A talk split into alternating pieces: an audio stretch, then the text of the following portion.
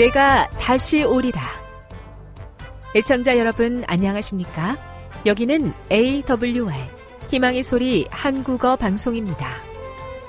본 방송은 천국 복음을 온 세상에 전파하기 위해 제7일 안식일 예수재림교회가 설립한 세계 방송망입니다. AWR 희망의 소리는 유럽, 라틴 아메리카, 아프리카, 러시아, 아시아의 방송망을 통해 전 세계에 복음을 전파하고 있습니다. AWR 아시아 희망의 소리 방송국은 한국어 방송을 매일 8시간씩 송출하고 있습니다.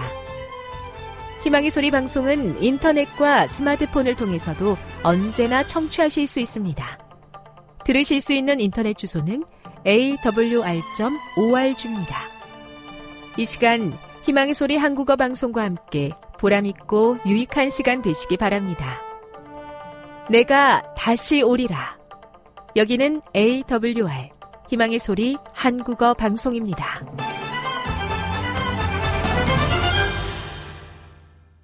주파수 안내입니다.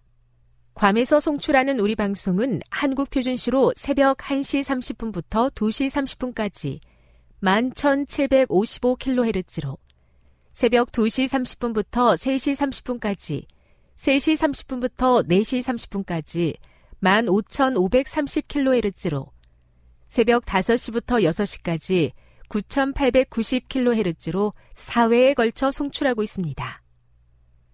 스리랑카에서 송출하는 우리 방송은 한국 표준시로 밤 9시부터 10시까지 15,530kHz로 우즈베키스탄에서는 새벽 3시부터 4시까지 새벽 4시부터 5시까지 9,760kHz로 타지키스탄에서는 밤 9시부터 10시까지 15,255kHz로 송출하고 있습니다. 애청자 여러분의 많은 청취 바랍니다.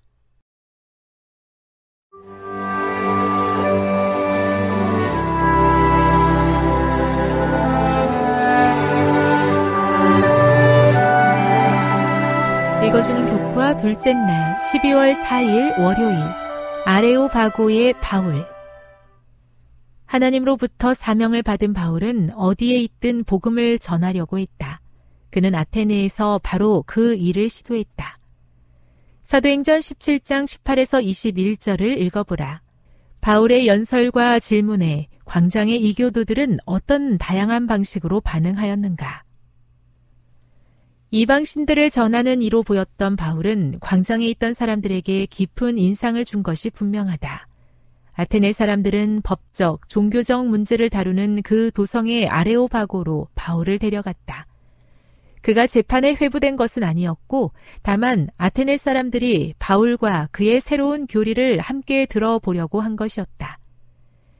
매우 이상해 보이는 가르침을 전하는 것 같았지만 바울의 언변, 열정, 그리고 지성으로 보여준 웅변을 그저 무시할 수 없었다. 사도행전 17장 21절은 아테네 사람들이 새로운 것에 대해 말하고 듣는 것 외에는 아무것도 하지 않았다고 말한다. 누가는 이 구절에서 아테네 사람들이 게으르다고 비난하고 있는 것인가? 아닐 것이다. 그보다는 그들이 숙련된 사상가이자 토론자라는 점을 지적하였을 것이다. 그리스인들은 소크라테스, 플라톤, 아리스토텔레스와 같은 철학자를 배출했고 그 영향력은 오늘날까지 이어지고 있다. 아테네는 수세기 동안 지적, 철학적 사상의 중심지로 여겨져 왔다. 이 사상가들 중 일부는 무신론자가 아니었고 오늘날 우리가 무신론이라고 생각하는 의미에서의 무신론자는 더욱 아니었다. 이들의 철학 사상의 대부분은 기독교의 가르침과 근본적으로 달랐다. 예를 들어 에피크로스 철학이나 스토아 철학에는 부활하신 메시아 같은 개념이 없었다. 바울은 가말리엘 밑에서 교육을 받으면서 얻은 그의 지식과 웅변수를 성령께서 아테네에서도 사용하실 수 있을 것으로 기대했다. 그의 청중 가운데 가장 슬기로운 사람들도 그의 정연한 논리를 듣고 놀랐다. 바울은 자신이 그들의 예술작품, 문학, 그리고 종교의 정통함을 나타내었다. 그러나 실제로 성령께서 더 많이 사용하실 수 있었던 것은 바울이 아테네 거리에서 받은 교육이었다. 교훈입니다. 바울의 가르침은 사람들을 아레오바고로 이끌었다. 그는 철학과 문화에 전통한 논리 정연한 이었지만 그보다 아테네 거리에서 파악한 내용이 더 유익했다. 묵상. 아테네의 경험 후 바울이 고린도 교인에게 예수 그리스도와 그가 십자가에 못 박히신 것 외에는 아무것도 알지 아니하기로 작정하였다고 쓴 것은 무엇 때문이겠습니까? 적용. 바울은 그리스도가 우리의 기별의 중심이 되어야 한다고 말했습니다. 내가 전하는 기별에서 그리스도는 얼마나 중심이 되고 있습니까? 영감의 교훈입니다. 결실이 적었던 전도 방법. 아덴의 철학자들을 만났을 때의 사도 바울의 경험은 우리에게 교훈이 된다. 바울은 아레오바고에서 복음을 증거하는 중 논리는 논리로, 과학은 과학으로, 철학은 철학으로 대항하였다. 그의 청중들 중 가장 현명한 사람도 놀라서 아무 말을 못했다. 그의 말은 반박할 수 없었다. 그러나 그 노력은 별반 결실이 없었다. 복음을 받아들이게 된 사람은 별로 없었다. 그때부터 바울은 활동의 방법을 바꾸었다. 치료봉사 214 바울이 말한 것처럼 오직 그리스도의 십자가를 높이도록 도와 주옵소서. 나도 모르게 다른 것을 앞세우려 했다면 바로 깨우치도록 도와 주옵소서. 내 지식과 경험이 주님의 십자가 아래 새롭게 되게 하셔서 합당한 말을 나누게 하옵소서.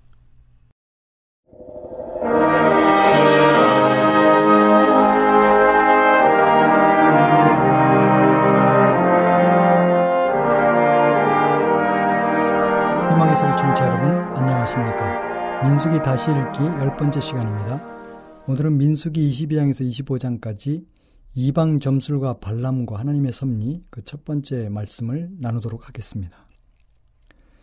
모압 평지에 도착한 신세대 이스라엘은 이제 요단 건너편 곧 여리고 맞은편에 진을 쳤습니다. 이는 약속의 땅 가나안을 눈으로 바라볼 수 있는 접경 지역입니다. 먼저 모압왕 발락을 통해 진술된 이스라엘은 구세대의 소멸에도 불구하고 지면을 덮은 그 많음을 보고 그가 두려워할 정도로 번성하였습니다. 모아방 발락은 이미 선행된 전쟁에서 시온 왕에게 패했습니다.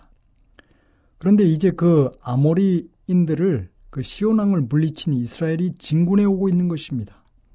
엄청난 인구와 강한 파괴력을 가지고 코믹같이 밀어닥친 이스라엘을 무력을 가지고는 도저히 이스라엘을 이길 수 없다고 생각한 발락은 유목민 미디안의 미디안과 동맹을 맺었고 그 당시 유명한 점술가였던 발람의 힘을 빌려서 이스라엘을 저주하려고 했습니다. 발락이 발람을 초청하는 말은 다음과 같습니다. 민수기 22장 3절에 보면 모압이 심히 두려워하였으니 이스라엘 백성이 많음으로 말미암아 모압이 이스라엘 자손 때문에 번민하더라. 민수기 22장 5절 6절에 보면 그가 사신을 부올의 아들 발람의 고향인 강가 부돌에 보내어 발람을 부르게 하여 이르되 보라 한 민족이 애굽에서 나왔는데 그들이 지면에 덮여서 우리 맞은편에 거주하였고 우리보다 강하니 청하건대 와서 나를 위하여 이 백성을 저주하라. 내가 혹 그들을 쳐서 이겨 이 땅에서 몰아내리라. 그대가 복을 비는 자는 복을 받고 저주한 자는 저주를 받을 줄을 내가 알미니라. 이 발락의 이 표현은 출애굽 당시의 바로의 말과 유사합니다. 출애굽기 1장 9절에 보면 예, 바로가 그 백성에게 이르되 이, 이 백성 이스라엘 자손이 우리보다 많고 강하도다. 출애굽기 1장 12절에 보면 애굽 사람이 이스라엘 자손으로 말미암아 근심하여 이렇게 많고 강하다, 근심하다 이 똑같은 표현이 사용되고 있습니다. 이처럼 바로의 왕과 바로 왕과 모압 왕 발락은 동일한 고민 앞에 서 있는 것입니다. 그러나 그 대상이 이스라엘 9세대와 신세대라는 점에서 차이가 있습니다. 바로 왕은 이스라엘을 죽이려고 세 단계의 작전을 감행했습니다. 발락 또한 점술과 발람을 초청하여 이스라엘을 세 번에 걸쳐 저주하려고 시도했습니다. 그리고 각각은 한 위대한 지도자의 탄생을 말하는 것으로 마감한다는 점에서 동일합니다. 바로 왕은 자신의 지혜를 동원해서 세 번에 걸쳐서 이스라엘의 말살 정책을 시행합니다. 첫 번째 시도는 이스라엘에게 가하는 극심한 탄압과 강제 노동이었습니다. 바로의 두 번째 시도는 이스라엘 아이를 받는 산파들에게 시켜서 사나의 아이를 모두 죽이라고 명령을 했습니다. 세 번째 시도는 애굽인 모두에게 이스라엘 사내 아이가 탄생할 때에는 나일강에 던져버릴 수 있는 살인 면허를 주었습니다. 이제 하나님의 계획은 끝장날 것처럼 보이, 보였습니다. 그러나 이 계획으로 인해서 바로의 계획을 좌절시켜버릴 이스라엘 지도자 모세를 바로의 왕궁에서 자신의 모든 권력과 부로 교육시키고 훈련시키는 결과를 가져오고 말았습니다. 발락도 발람을 초청한 세 번에 걸쳐 이스라엘을 저주하려고 시도했습니다. 그러나 하나님께서는 바로의 방해 시도를 막으신 것처럼 이제 발람의 저주를 막으셨습니다. 그리고 결국 민수기 24장 17절에 한 별이 야곱에, 야곱에게서 나오며 한 규가 이스라엘에게서 일어나서 모압을 이쪽에서 저쪽까지 쳐서 무찌르고 또 세세의 자식들을 다 멸하리라. 한 별, 즉 다윗왕의 탄생으로 모압과 암몬을 쳐서 멸하고 궁극적으로 메시아의 왕을 통해서 온 천지를 정복한다는 것입니다. 이처럼 발람의 이야기는 이방인의 위력 앞에 속수무책인 자신의 백성을 하나님께서 눈동자같이 지킨다는 것입니다. 세상이 아무리 저주하려고 해도 하나님의 백성이 하나님의 말씀 안에만 있으면 하나님께서 절대로 지키십니다. 그 어느 누구도 해칠 수 없는 것입니다. 하나님께서 아브라함에게 하신 약속, 즉 창세기 12장 3절에 너를 축복하는 자에게는 내가 복을 내리고 너를 저주하는 자에게는 내가 저주하리니 땅의 모든 족속이 너로 말미암아 복을 얻을 것이라 하신지라. 이 약속을 아브라함의 후손인 이스라엘에게도 계속 연장해 실행하시고 계신 것입니다. 민수기 22장과 24장의 사건들은 이스라엘이 전혀 모르는 중에 진행되었습니다. 이스라엘이 알지도 못하는 사이에 이스라엘을 저주에 빠뜨리려고 이 발락의 시도가 있었던 것입니다. 그리고 그것을 막는 하나님의 개입이 있었습니다. 이것은 우리에게 큰 영적 교훈을 주고 있습니다. 도마처럼 우리는 눈으로 보이는 것만을 인정하려고 합니다. 그러나 너무나 많은 순간에 하나님은 우리가 알지도 못하는 중에 당신의 신실함과 은혜를 우리에게 베풀고 계셨습니다. 우리가 알지도 못하는 사이에 하나님은 우리의 위험을 차단하시고 우리에게 필요한 것을 준비하시고 우리에게 있어야 할 것을 예비하시고 우리를 보호해 주셨습니다. 그 하나님께 감사하시기 바랍니다. 민수기 22장 7절에 35절은 발락의 초점과 발람의 반응이 나타납니다. 발람의 이야기는 3 플러스 3 플러스 3의 형태로 진행이 됩니다. 각각의 이야기가 세 번의 과정을 거치면서 이야기가 극적으로 전개되어 가는 것입니다. 3이라는 숫자가 사람의 결심과 밀접하게 연관되어 있다는 점에서 발람의 이야기는 하나님의 말씀에 대한 인간의 선택과 결정의 중요성을 가르치고 있습니다. 이 발람이 발락을 만나는 첫 번째 만남은 22장 7절에서 14절에 나옵니다. 발락이 복채를 가진 사절단을 파견해서 발람을 초청합니다. 발람이 하나님께 여쭤보자고 말합니다. 22장 12절에 하나님께서 발람에게 이르시되 너는 그들과 함께 가지도 말고 그 백성을 저주하지도 말라. 그들은 복을 받은 자들이니라. 하나님께서 분명한 대답을 주셨습니다. 그래서 발람이 가기를 거절했습니다. 이제 두 번째 만남이 22장 15절에서 20절에 나옵니다. 몸이 바짝 단 발락이 사절단의 수와 지위를 올리고 더 많은 액수의 복체를 가지고 아주 파격적인 제안을 가지고 두 번째 사절, 사절단을 보냈습니다. 하나님의 뜻을 분명히 한 발람은 더 화려한 사절단과 복체를 가지고 올지라도 당장에 거절해야 마땅했습니다. 그런데 복채에 탐이 난 발람은 민수기 22장 19절에 그런즉 이제 너희도 이 밤에 여기서 유숙하라. 여호와께서 내게 무슨 말씀을 더하실지 알아보리라고 제안합니다. 그 밤에 하나님은 22장 20절에 보면 밤에 하나님이 발람에게 임하여 이르시되 그 사람들이 너를 불러왔거든 일어나 함께 가라. 그러나 내가 내게 이런 말만 준행할지니라. 하나님이 주시는 말만 하는 조건으로 하나님께서 허락을 하십니다. 왜 하나님은 안 된다고 했다가 또 이렇게 허락을 하십니까? 그 이유는 아무리 하나님께서 안 된다고 말려도 결국 발람이 자기의 원한 대로 할 것을 아셨기 때문에 마지못해 허락하신 것입니다. 그리고 세 번째 만남이 있기 전에 나귀와 세 번에 걸친 거친 씨름이 이 발람의 이야기 가운데 삽입되어 있습니다. 모압을 향해 나귀를 타고 가는 발람에 대해서 하나님이 진노하시고 그의 앞길을 여호와의 사자가 칼을 들고 세 번에 걸쳐서 막습니다.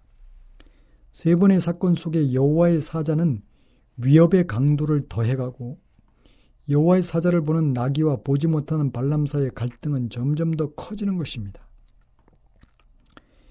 22장 21절에서 30절까지 나귀의 씨름인데 세 차례에 걸쳐서 나타납니다. 첫 번째는 21절에서 23절에 나오는데 넓은 길에서 여호와의 사자가 막아서자 나귀는 길 옆에 밭으로 피해서 들어갑니다. 그러자 발람이 나귀를 채찍질합니다.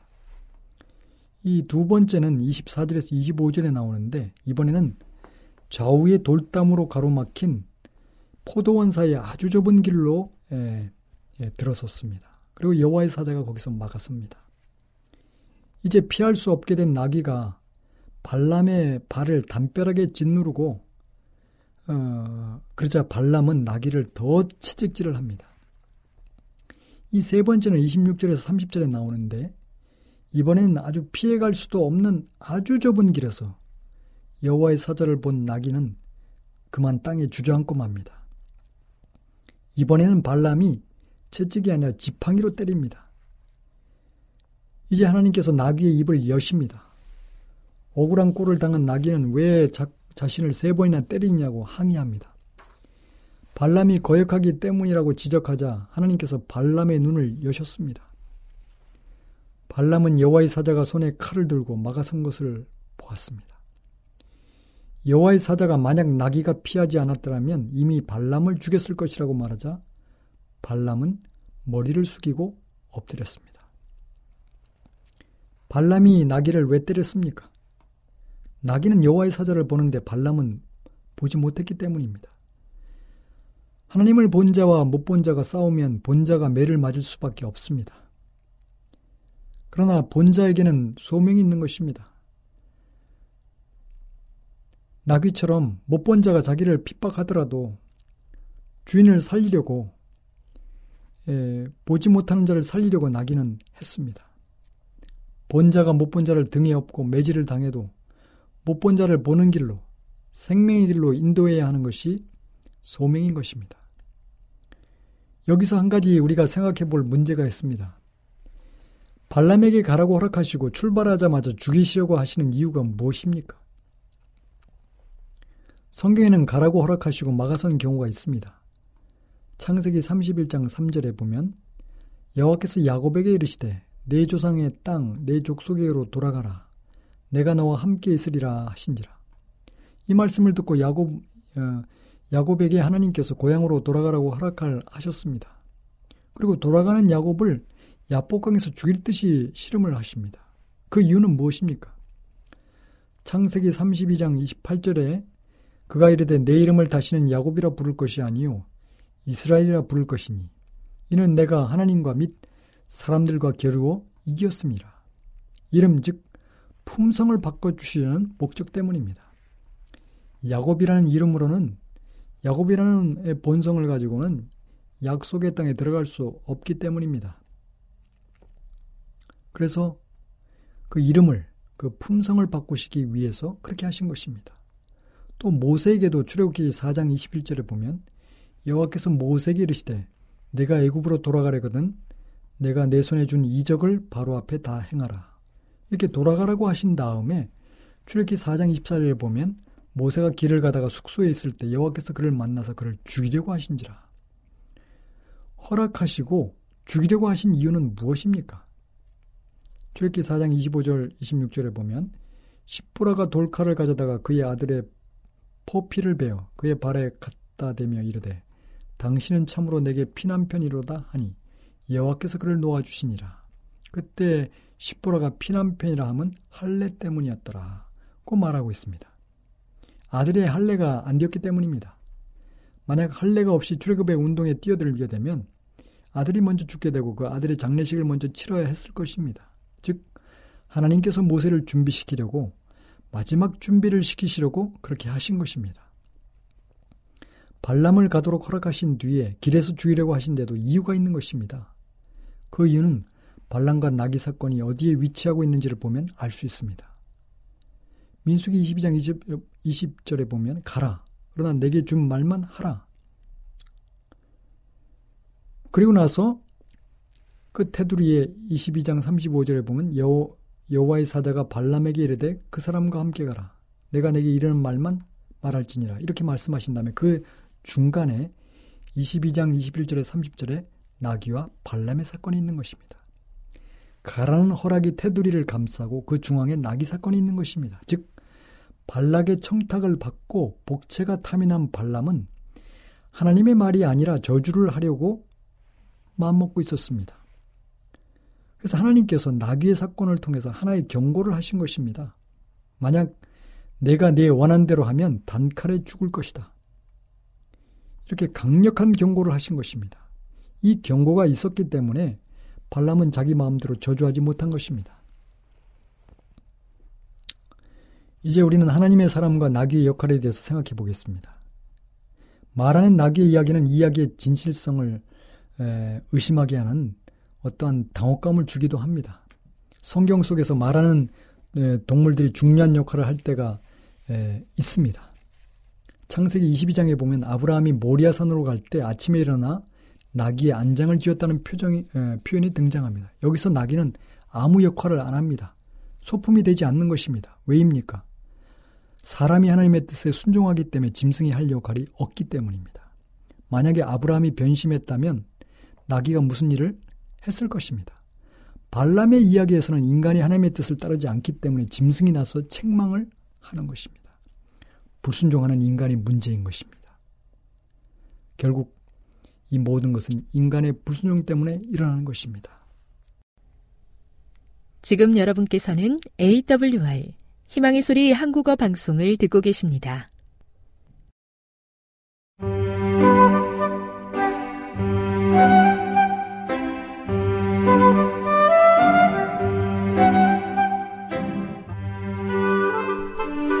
늘 주님이 함께하여 주심에 감사하는 마음으로 이 시간 건강한 생활의 지혜 준비했습니다. 오늘은 식욕의 자제에 대해서 알아보도록 하겠습니다.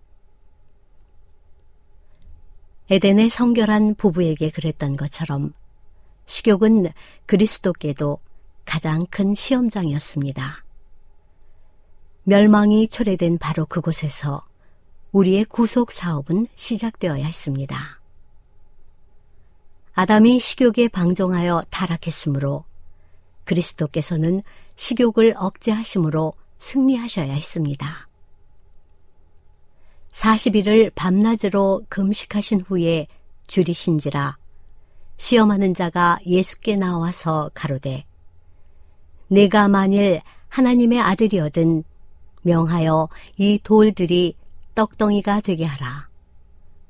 예수께서 대답하여 가라사대 기록되었으되 사람이 떡으로만 살 것이 아니요 하나님의 입으로 나오는 모든 말씀으로 살 것이라 하였느니라. 아담의 시대부터 그리스도의 시대까지 방종은 식욕과 정욕의 세력을 점점 증가시켜 마침내 거의 무제한으로 사람을 주관하기까지 했습니다. 그리하여 사람은 타락하고 병들어서 스스로는 그것을 극복할 수 없게 되었습니다. 그리스도께서는 사람을 위해 가장 혹독한 시험을 견디심으로 이기셨습니다. 그분은 우리를 위해 주림이나 죽음보다 더 강한 극기를 단행하셨습니다. 그런데 이 첫 번째 승리 가운데에는 흑암의 세력과 싸우는 우리의 모든 투쟁과 관계 있는 다른 쟁점들이 포함되어 있었습니다. 예수께서 광야로 들어가셨을 때 그분은 아버지의 영광으로 둘러 계셨습니다. 그분은 하나님과 교통하는 일에 열중하여 인간의 연약함을 초월하셨습니다. 그러나 하나님의 영광이 떠나가고 그분은 홀로 시험과 싸우게 되었습니다. 그 시험은 순간마다 그분을 억압하고 있었습니다. 그분의 인간적인 본성은 그를 기다리는 투쟁을 보고 주춤했습니다. 40일간 그분은 금식하고 기도하셨습니다.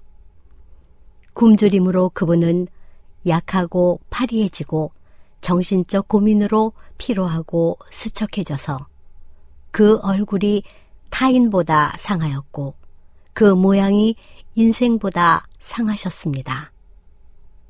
이제 사단에게 기회가 왔습니다. 그는 이제 그리스도를 정복할 수 있으리라고 생각했습니다. 그리스도께서는 식욕으로 시험을 받으셨습니다. 그러나 거의 6주일 동안 인류를 위해 유혹을 이기셨습니다. 광야에서의 오랜 금식은 타락한 인간에게 언제나 교훈이 되어야 합니다. 그리스도는 원수의 강력한 유혹에 정복당하지 않으셨습니다. 그러므로 이것이야말로 유혹과 투쟁하고 있는 각 영혼에게 격려가 됩니다. 그리스도께서는 인간 가족 한 사람 한 사람이 유혹을 물리칠 수 있도록 해주셨습니다. 경건한 생활을 하고자 하는 사람들은 모두 어린 양의 피와 저희의 증거하는 말씀으로 그리스도께서 승리하신 것처럼 승리할 수 있습니다. 구주의 오랜 금식은 그분의 지구력을 강화시켰습니다.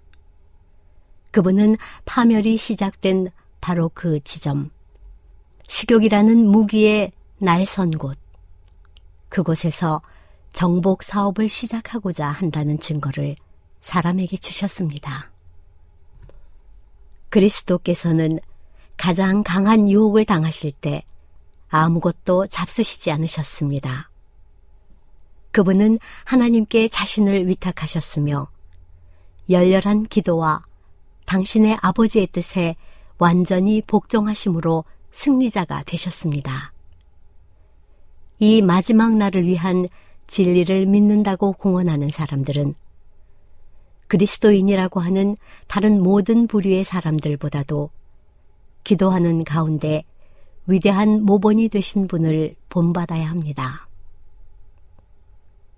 세상의 구세주께서는 식욕의 방종이 육체적인 허약을 초래하여 감각 기능을 너무 심하게 마비시켰기 때문에 사람들이 거룩하고 영원한 사물들을 식별하지 못하게 되었다는 것을 아셨습니다. 그리스도께서는 세상이 탐식에 몰두해 있고 더구나 이 방종이 도덕적 능력을 타락시킬 것을 아셨습니다. 식욕의 방종이 인류에게 너무 강해 그 세력을 깨뜨리기 위해 하나님의 거룩하신 아들께서 인류를 위해 거의 6주일간 금식하셨다면 그리스도인이 그리스도께서 이기신 것처럼 승리하기 위해서는 그 앞에 얼마나 엄청난 과업이 놓여 있겠습니까? 변질된 식욕에 방종케 하는 유혹의 세력은 오직 저 광야의 오랜 금식 기간 중에 그리스도의 말로 표현할 수 없는 고민으로만 측정할 수 있습니다. 성경에는 이해하기 어려운 부분이 덜어 있습니다. 그런데 베드로의 말대로 무식한 자들과 굳세지 못한 자들이 그것을 억지로 풀다가 스스로 멸망에 이른다고 했습니다. 우리는 이 세상에서 모든 성경절의 의미를 다 설명할 수 없을지도 모릅니다. 그러나 실천적인 진리에 이르는 중대한 것들이 신비에 쌓여 어두워지는 일은 결코 없습니다. 하나님의 섭리로 세상이 그 시대를 위한 진리로 시험을 받아야 할 때가 오면 성령으로 말미암아 마음들이 금식과 기도로 성경을 상고하도록 훈련될 텐데 마침내 고리에서 고리를 찾아내어 하나의 완전한 사슬로 연결될 때까지 상고하도록 고치될 것입니다. 사람의 구원에 직접 관련된 모든 사실이 너무 분명하게 드러나 아무도 잘못하거나 어두움 가운데 행할 필요가 없어질 것입니다. 현대 진리의 난점들은 그 일에 헌신한 소수의 사람들의 열렬한 노력으로 해결되었습니다. 하나님을 향한 금식과 열렬한 기도가 주님을 감동시켜 주님의 진리의 보고를 열어 그들이 이를 깨닫게 되었습니다. 성실하게 진리를 구하는 사람들은 연구와 비평에 대해 마지못해서 저의 입장을 펴놓지 않으며 그들의 소신과 사상이 엇갈릴 때 초조해하지 않을 것입니다. 이것이 40년 전 우리가 간직하고 있었던 정신이었습니다. 우리는 믿음과 교리에 하나가 되도록 기도하면서 영혼을 위한 부담을 가지고 모이곤 했습니다. 왜냐하면 우리는 그리스도께서 분열되지 않으심을 알았기 때문입니다. 한 번에 한 문제씩 연구의 주제로 삼았습니다.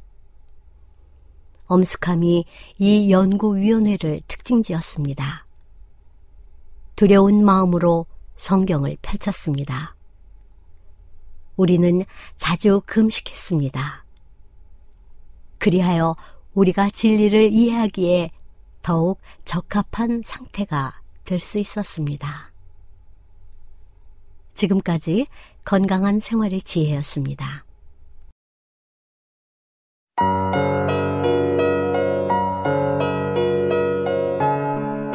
요한계시록 12장 1절 여자와 용 하늘에 큰 이적이 보이니 해를 옷 입은 한 여자가 있는데 그 발 아래에는 달이 있고 그 머리에는 열두 별의 관을 썼더라.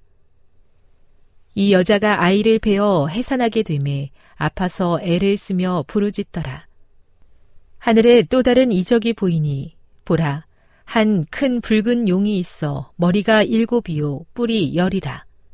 그 여러 머리에 일곱 왕관이 있는데 그 꼬리가 하늘의 별 3분의 1을 끌어다가 땅에 던지더라. 용이 해산하려는 여자 앞에서 그가 해산하면 그 아이를 삼키고자 하더니 여자가 아들을 낳으니 이는 장차 철장으로 만국을 다스릴 남자라. 그 아이를 하나님 앞과 그 보좌 앞으로 올려가더라. 그 여자가 광야로 도망함에 거기서 1260일 동안 그를 양육하기 위하여 하나님께서 예비하신 곳이 있더라. 하늘에 전쟁이 있으니 미가엘과 그의 사자들이 용과 더불어 싸울세. 용과 그의 사자들도 싸우나 이기지 못하여 다시 하늘에서 그들이 있을 곳을 얻지 못한지라. 큰 용이 내쫓기니 옛 뱀, 곧 마귀라고도 하고 사탄이라고도 하며 온 천하를 꿰는 자라. 그가 땅으로 내쫓기니 그의 사자들도 그와 함께 내쫓기니라. 내가 또 들으니 하늘에 큰 음성이 있어 이르되 이제 우리 하나님의 구원과 능력과 나라와 또 그의 그리스도의 권세가 나타났으니 우리 형제들을 참수하던 자, 곧 우리 하나님 앞에서 밤낮 참수하던 자가 쫓겨났고 또 우리 형제들이 어린 양의 피와 자기들이 증언하는 말씀으로써 그를 이겼으니 그들은 죽기까지 자기들의 생명을 아끼지 아니하였도다. 그러므로 하늘과 그 가운데 거하는 자들은 즐거워하라. 그러나 땅과 바다는 화 있을진저 이는 마귀가 자기의 때가 얼마 남지 않은 줄을 알므로 크게 분내어 너희에게 내려갔음이라 하더라. 용이 자기가 땅으로 내쫓긴 것을 보고 남자를 낳은 여자를 박해하는지라 그 여자가 큰 독수리의 두 날개를 받아 광야 자기 곳으로 날아가 거기서 그 뱀의 낯을 피하여 한 때와 두 때와 반 때를 양육받음에 여자의 뒤에서 뱀이 그 입으로 물을 강같이 토하여 여자를 물에 떠내려 가게 하려 하되 땅이 여자를 도와 그 입을 벌려 용의 입에서 토한 강물을 삼키니 용이 여자에게 분노하여 돌아가서 그 여자의 남은 자손 곧 하나님의 계명을 지키며 예수의 증거를 가진 자들과 더불어 싸우려고 바다 모래 위에 서 있더라.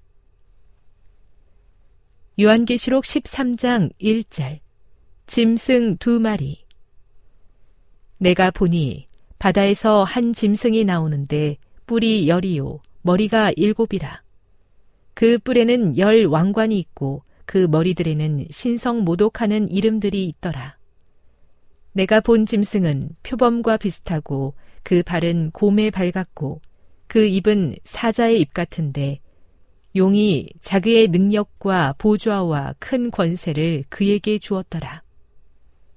그의 머리 하나가 상하여 죽게 된 것 같더니 그 죽게 되었던 상처가 나음에 온 땅이 놀랍게 여겨 짐승을 따르고 용이 짐승에게 권세를 주므로 용에게 경배하며 짐승에게 경배하여 이르되 누가 이 짐승과 같으냐 누가 능히 이와 더불어 싸우리요 하더라.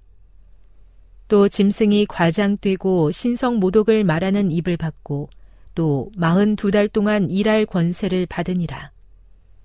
짐승이 입을 벌려 하나님을 향하여 비방하되 그의 이름과 그의 장막 곧 하늘에 사는 자들을 비방하더라. 또 권세를 받아 성도들과 싸워 이기게 되고 각 족속과 백성과 방언과 나라를 다스리는 권세를 받으니 죽임을 당한 어린 양의 생명책에 창세 이후로 이름이 기록되지 못하고 이 땅에 사는 자들은 다 그 짐승에게 경배하리라. 누구든지 귀가 있거든 들을지어다. 사로잡힐 자는 사로잡혀 갈 것이요. 칼에 죽을 자는 마땅히 칼에 죽을 것이니 성도들의 인내와 믿음이 여기 있느니라. 내가 봄에 또 다른 짐승이 땅에서 올라오니 어린 양같이 두 뿔이 있고 용처럼 말을 하더라. 그가 먼저 나온 짐승의 모든 권세를 그 앞에서 행하고 땅과 땅에 사는 자들을 처음 짐승에게 경배하게 하니 곧 죽게 되었던 상처가 나은 자니라. 큰 이적을 행하되 심지어 사람들 앞에서 불이 하늘로부터 땅에 내려오게 하고 짐승 앞에서 받은 바 이적을 행함으로 땅에 거하는 자들을 미혹하며 땅에 거하는 자들에게 이르기를 칼에 상하였다가 살아난 짐승을 위하여 우상을 만들라 하더라.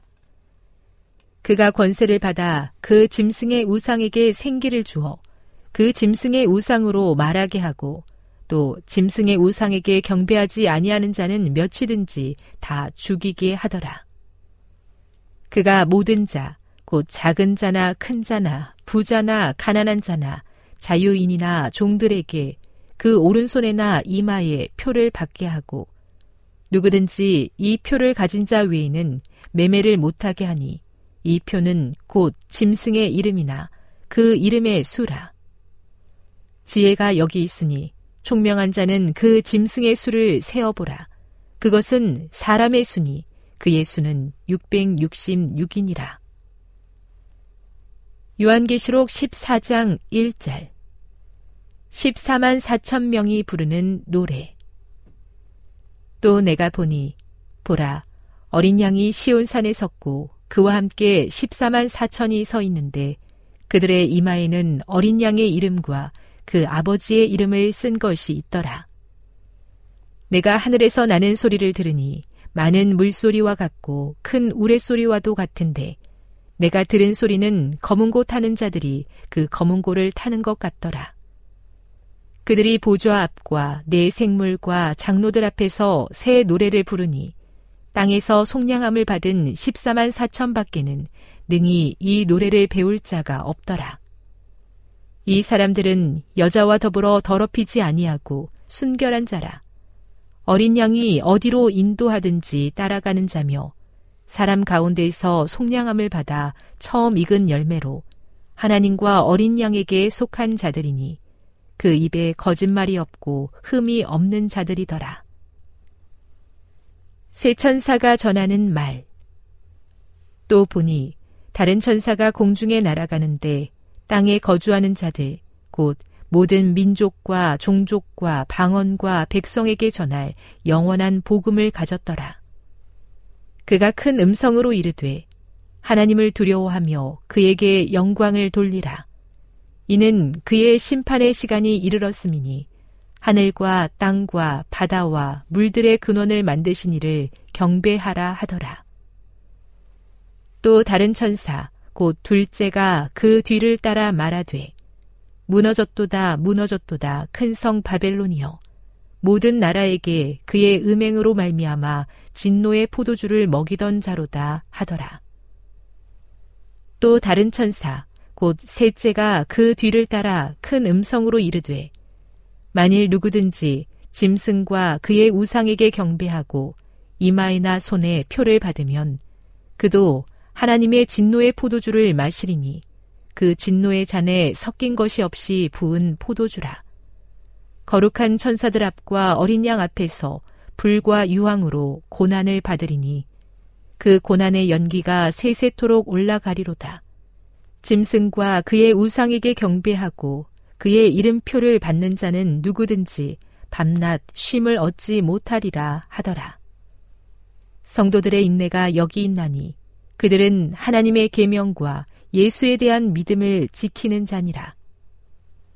또 내가 들으니 하늘에서 음성이 나서 이르되 기록하라. 지금 이후로 주 안에서 죽는 자들은 복이 있도다 하심에 성령이 이르시되 그러하다. 그들이 수고를 그치고 쉬리니 이는 그들의 행한 일이 따름이라 하시더라. 마지막 수학. 또 내가 보니 흰 구름이 있고 구름 위에 인자와 같은 이가 앉으셨는데 그 머리에는 근 면류관이 있고 그 손에는 예리한 낫을 가졌더라. 또 다른 천사가 성전으로부터 나와 구름 위에 앉은 이를 향하여 큰 음성으로 외쳐 이르되 당신의 낫을 휘둘러 거두소서 땅의 곡식이 다 익어 거둘 때가 이르렀음이니이다 하니 구름 위에 앉으시니가 낫을 땅에 휘두름에 땅의 곡식이 거두어지니라. 마지막 재난을 가지고 온 천사. 또 다른 천사가 하늘에 있는 성전에서 나오는데 역시 예리한 낫을 가졌더라. 또 불을 다스리는 다른 천사가 재단으로부터 나와 예리한 낚아진 자를 향하여 큰 음성으로 불러 이르되 내 예리한 낫을 휘둘러 땅의 포도송이를 거두라. 그 포도가 익었느니라 하더라. 천사가 낫을 땅에 휘둘러 땅의 포도를 거두어 하나님의 진노의 큰 포도주 틀에 던짐에 성 밖에서 그 틀이 밟히니 틀에서 피가 나서 말 굴레까지 닿았고 1600 스타디온에 퍼졌더라.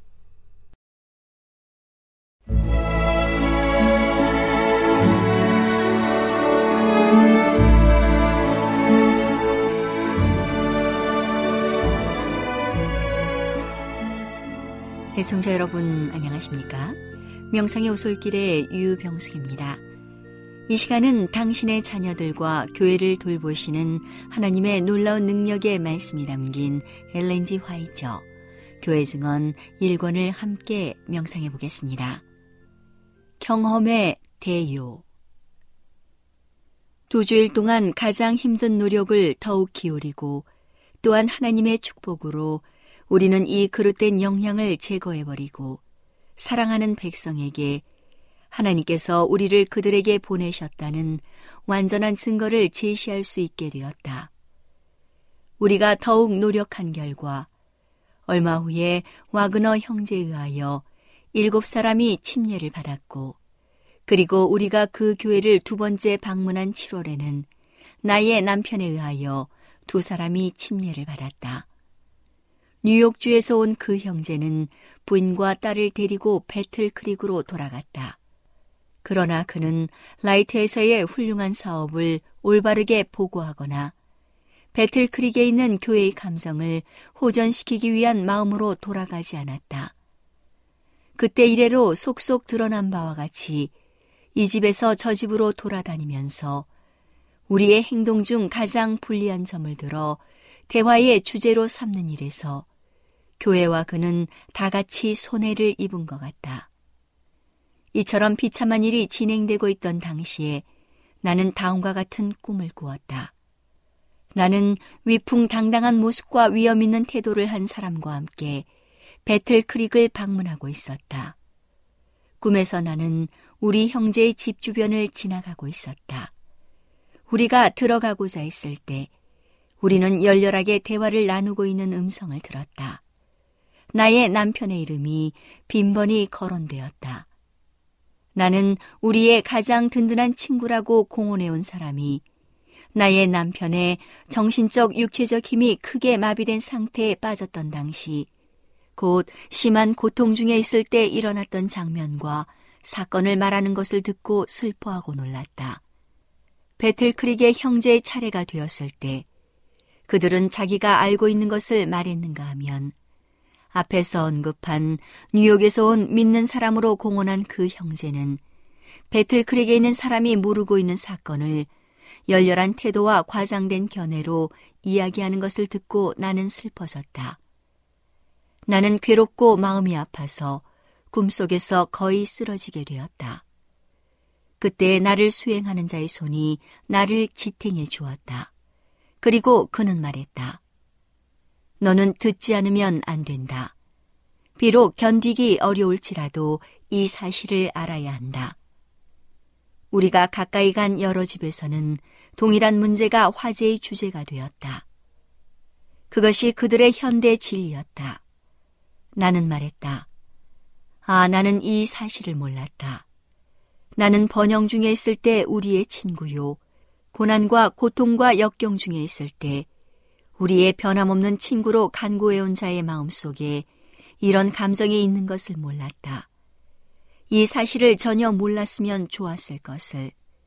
우리는 그 사람을 가장 선량하고 가장 진실한 우리의 친구로 여겨왔다. 나와 함께 있는 사람은 이런 말을 반복했다. 만일 그들이 오로지 그들의 구속주에 관하여 즐거운 마음으로 또한 동일한 열성과 열심으로 대화를 나누고 그분의 헤아릴 수 없는 아름다움과 욕심이 없는 자비와 그분의 극률, 풍성한 용서와 고통당하는 자에 대한 동정 어린 친절과 그분의 오래 참으심과 표현할 수 없는 사랑을 깊이 생각했을 것 같으면 그 열매가 얼마나 귀중하고 가치 있는 것이 되었을까. 그 후에 나는 말했다. 나는 슬프다. 나의 남편은 영혼들을 구원하기 위하여 자기 자신을 아끼지 않았다. 그는 무거운 짐에 눌려서 쓰러질 때까지 그 짐을 지고 견디었다. 그는 육체적으로 정신적으로 쇠약해지고 부서졌었다.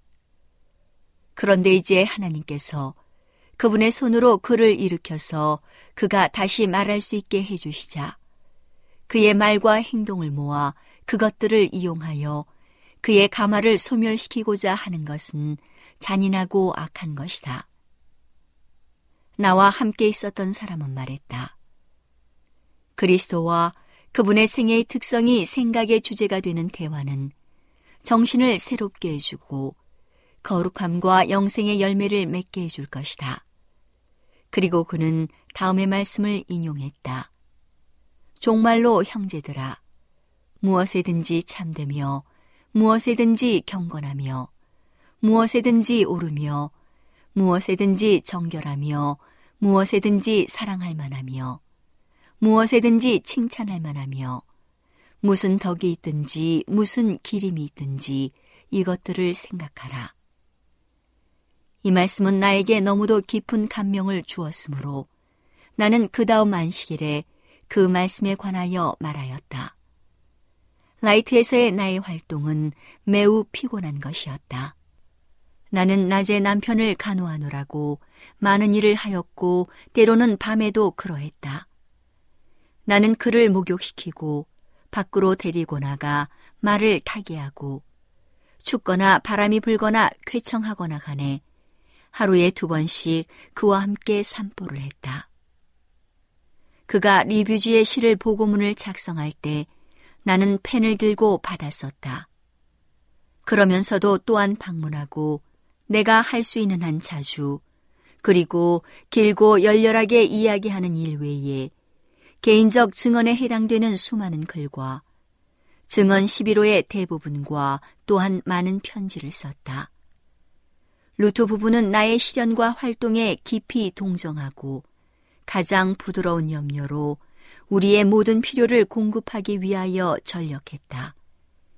우리는 주님께서 그들에게 은혜와 영적 힘은 물론 광주리와 창고와 건강에도 축복해 주시도록 자주 기도드렸다. 오늘은 당신의 자녀들과 교회를 돌보시는 하나님의 놀라운 능력의 말씀이 담긴 엘렌지 화이처 교회 증언 1권을 함께 명상해 보았습니다. 명상의 오솔길이었습니다.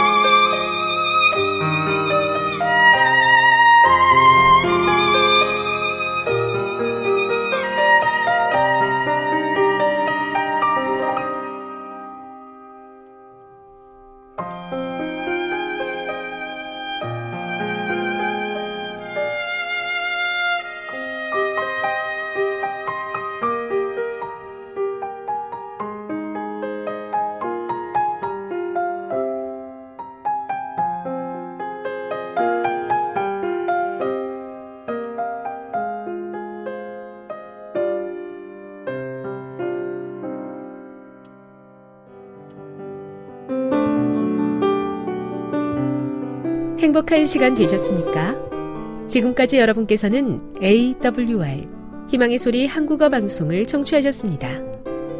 방송을 청취하시고 문의를 원하시는 분은 우편번호 02461 대한민국 서울시 동대문구 이문로 1길 11 희망의 소리 방송부 앞으로 편지나 엽서를 보내주시거나 지역번호 02-3299-5296에서 8번으로 전화 주시기 바랍니다. 지금까지 함께 해주신 애청자 여러분들께 감사드립니다. 애청자 여러분, 다음 이 시간까지 하나님 안에서 늘 평안하십시오. 감사합니다. 내가 다시 오리라. 여기는 AWR, 희망의 소리 한국어 방송입니다.